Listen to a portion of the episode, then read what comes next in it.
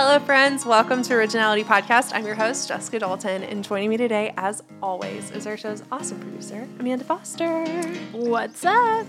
Today, we are continuing our series, really concluding our series on Enneagram paths with the Type 9 paths. Traditionally, the Enneagram paths are the arrow lines that connect your dominant number to your numbers of stress or growth or integration and disintegration.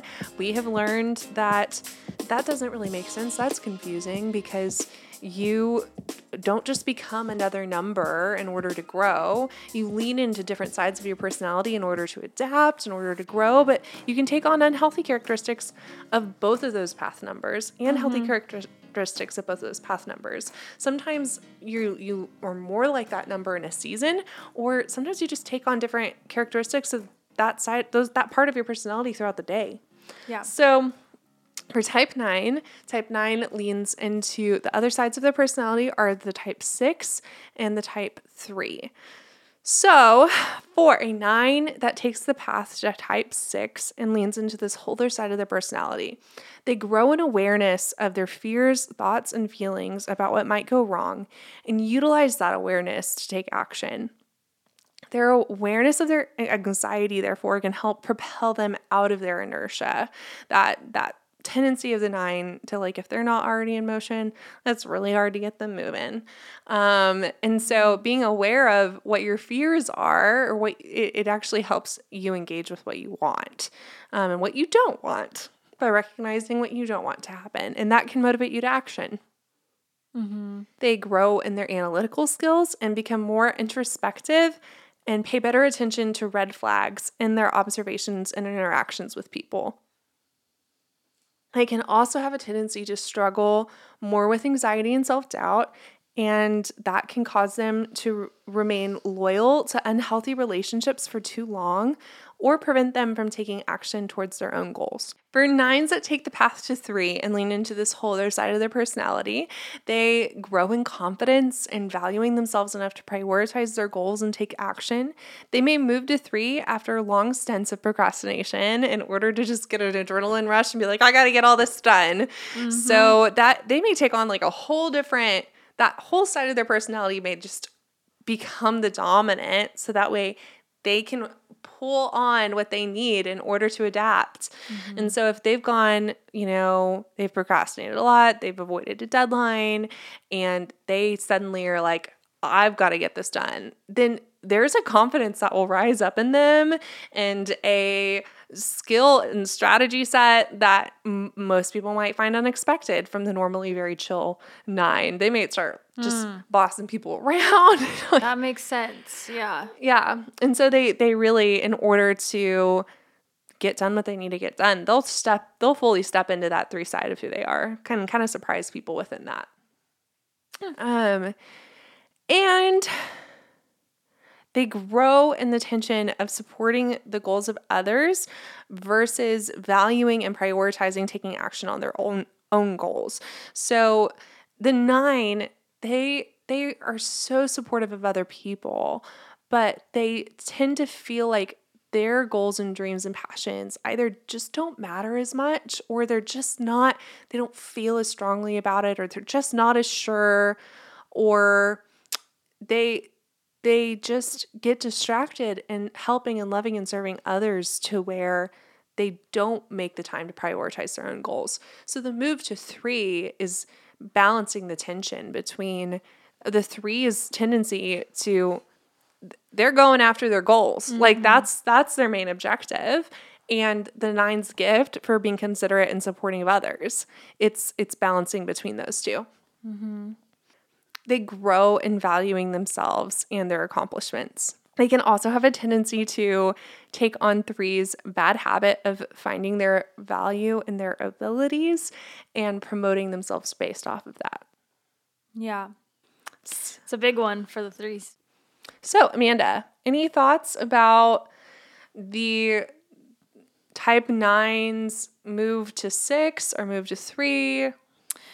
Yeah, so I am very close to this triangle of numbers. Yes, um, yes, you lots are. Lots of feelings about it. Um, Yeah, so I feel like the move to six would be very, again, kind of a little jarring for the 9 because they're usually so laid back. They they are not. It's almost like the difference between the six, um, and and I think specifically about the the ability to worry or the tendency to worry um, and think of all scenarios that might go wrong is instead of putting the nines focus on that they're putting the nines focus on what's just going to go go wrong in in people's emotions in any situation Yeah. you know they're they're wanting to just put out any fires or keep everyone you know good to go. Um and so but when they might get stuck up on situational worry or um or feeling like just that that different kind of fear i feel like it might be a little unsettling for the nine Oh, it's extremely uncomfortable for the nine. Nines prioritize inner peace at all costs. So if they are struggling with anxiety, I, I mm-hmm. think also, I feel like this is more of an observation than I've read this in a book somewhere or somebody's taught me this. But I feel like nines, they feel emotion very physically. Like hmm. they're very physically affected by what they feel. And that's a big part of their motivator to maintain inner peace and to have a very comforting atmosphere and surrounding. that makes sense Um, and so I think the move to six, it's not just unsettling, like I think it affects them physically. I think they like get sick a lot of times or um like need more sleep or like they they feel uh, inhibited in major ways. Hmm. Yeah that's But it's actually an opportunity intense. for growth. Right. So so how do you how do you like from that place of like literally getting sick from these Yeah. new um This awareness. or anxiety almost like where do you move from there as a nine? So I feel like and and I'm making all this up as I go. So I could I could be wrong. Let me just say that. I could be wrong. But I feel like for the nines it's it's looking for the um why am I here? Why am I in a season where I'm really leaning into the sixth side of my personality? What needs to change in my life that I'm not aware of? I'm not aware of um, somebody who is a danger to me or my family, or somebody that's trying to take advantage of me, or where am I not asserting myself or standing up for myself, or have I had misplaced loyalty that I need to hmm. become alert to in order to take action to protect myself or people around me? And so I think it's actually a, I think nines go to six a lot of times to utilize those analytical skills in order to introspectively take a look at their lives and or reflectively take a look at their lives and scan the horizon for where are the red flags and how does that inform the actions I need to take in order to move forward. Mm-hmm. So kind of use use that place where if you're already there like let's make sure that these thoughts aren't just these rolling anxieties like Yeah. rolling through your head and like stop and be intentional about what you're exploring in that place. Yeah. And then for the move to 3, the there are things about that that are very unsettling for the 9 as well because it's it's such a risk. It and it, I think it it feels selfish to prioritize yourself or your goals or your dreams. And it's scary cuz it's like what if I believe that I matter and then nobody else does? Yeah.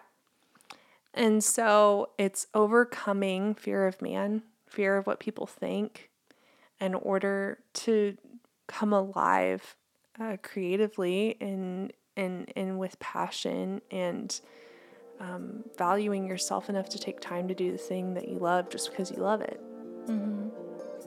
Yeah. I love it. All right, well, that's it for today. It's a short episode, which was really fun. I think our nine friends will appreciate it. um, if you enjoyed this episode, please share with us in the comments or on Instagram at Originality Podcast or at my personal Instagram page at Just Loves Personality. And make sure to subscribe so you don't miss a thing. I like to close out our time together with a quote from C.S. Lewis No man who bothers about originality will ever be original. Whereas if you simply try to tell the truth, you will become original without ever having noticed it. Until next time.